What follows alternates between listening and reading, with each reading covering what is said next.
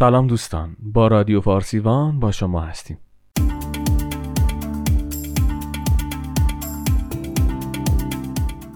در این قسمت می‌خوایم به معرفی کتاب داستان یک شهر اثر احمد محمود بپردازیم.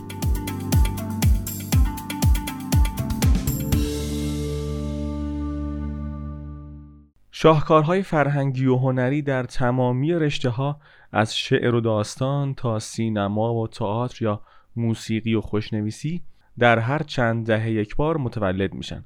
یعنی در پربارترین دوره های حیات فکری یک ملت تنها چند اثر سرشار از نبوغ آراسته به تمامی جلوه های کمال یک مخلوق فرهنگی متولد میشه. برای خلق چنین آثاری ضروری نوابقی مثل بتوون، میکلانج، داستایوفسکی و مولانا پدید بیاد تا از جرقه های افکار و الهامات و دانش این بزرگان اثری چون موسیقی جاودانه دریاچه قو و یا غزلهای افسون کننده سعدی در جهان ظاهر بشه. در این قسمت قصد داریم از یک شاهکار تحسین شده ادبیات فارسی و خالق ارجمند اون صحبت کنیم.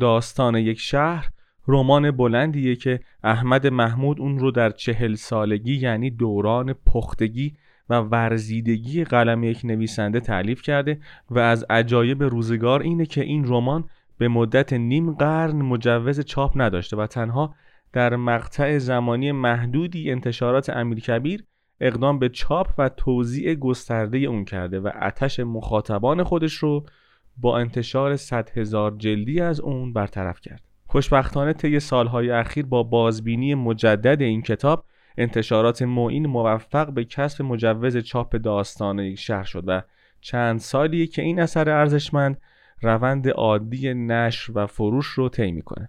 داستان یک شهر حکایت دو سال زندگی یک تبعیدیه.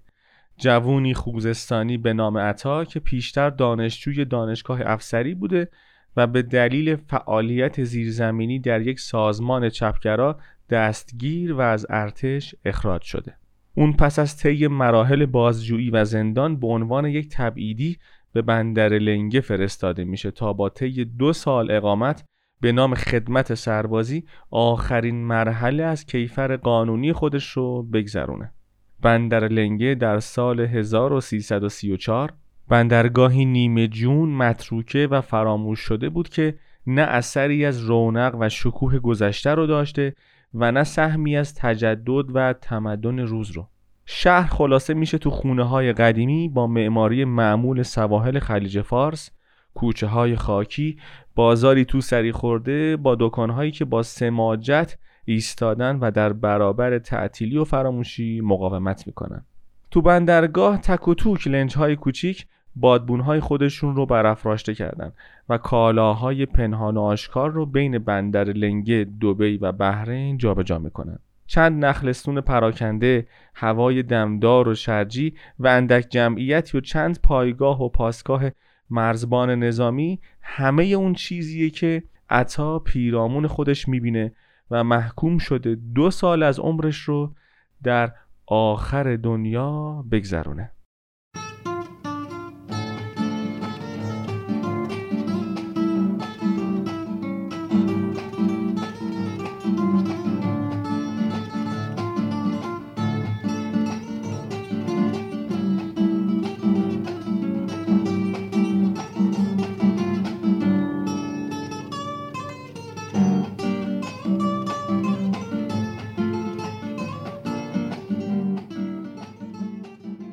اون جوونی تحصیلی کرده که زمانی سرشار از آرمانهای پرشور نجات دنیا بوده. تمام زندگیش رو در این قمار مبارزه سیاسی از دست داده و حالا مثل یک ناظر بیطرف مثل یک موج سرگردون توی این شهر کوچیک آفتابی پرسه می‌زنه. با اندک دوستانش معاشرت می‌کنه و در نهایت با نگاهی انتقادی وضعیت کلی اون جامعه کوچیک رو تحلیل و بررسی می‌کنه. قلم محمود در توصیف فضای کلی شهر و عادات و رفتارهای مردم، غذاهای بومی و آب و هوای متغیرش به قدر نیرومنده که مخاطب رو با خودش به بندر لنگه در سالهای پس از جنگ جهانی می‌بره و یک تصویر ذهنی روشن و جوندار رو از محیط در ذهن مخاطب شکل میده. هیچ کدوم از آدم های داستان تیپ و تکبودی نیستن. هر کدوم جهانی هستن قابل درک با پیشینه متفاوت و سرگذشت و سرنوشتی مخصوص به خودش.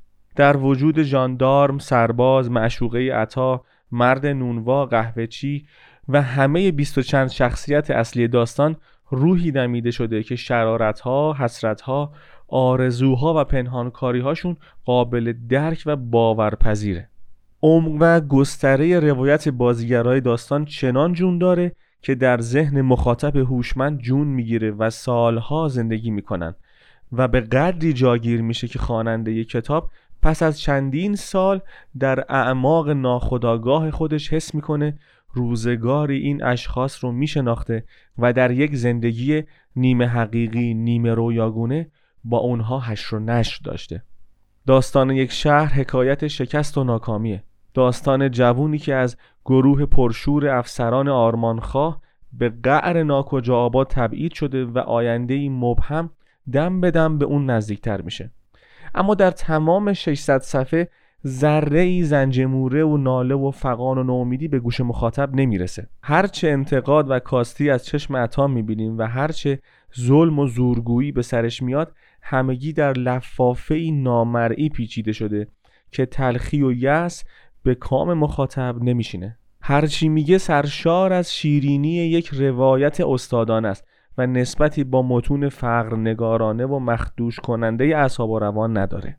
در پایان باید گفت که داستان یک شهر یکی از حرفه‌ای ترین و کامل ترین رمان‌های فارسیه که سر سوزنی از آثار برجسته ادبیات روسیه، آمریکای لاتین و اروپا کم نداره و در پرداخت پیکره درام و شخصیت پردازی و ایجاد تعلیقها و تغییر زمان داستان در بالاترین سطح فنی و علمی داستان نویسی خلق شده.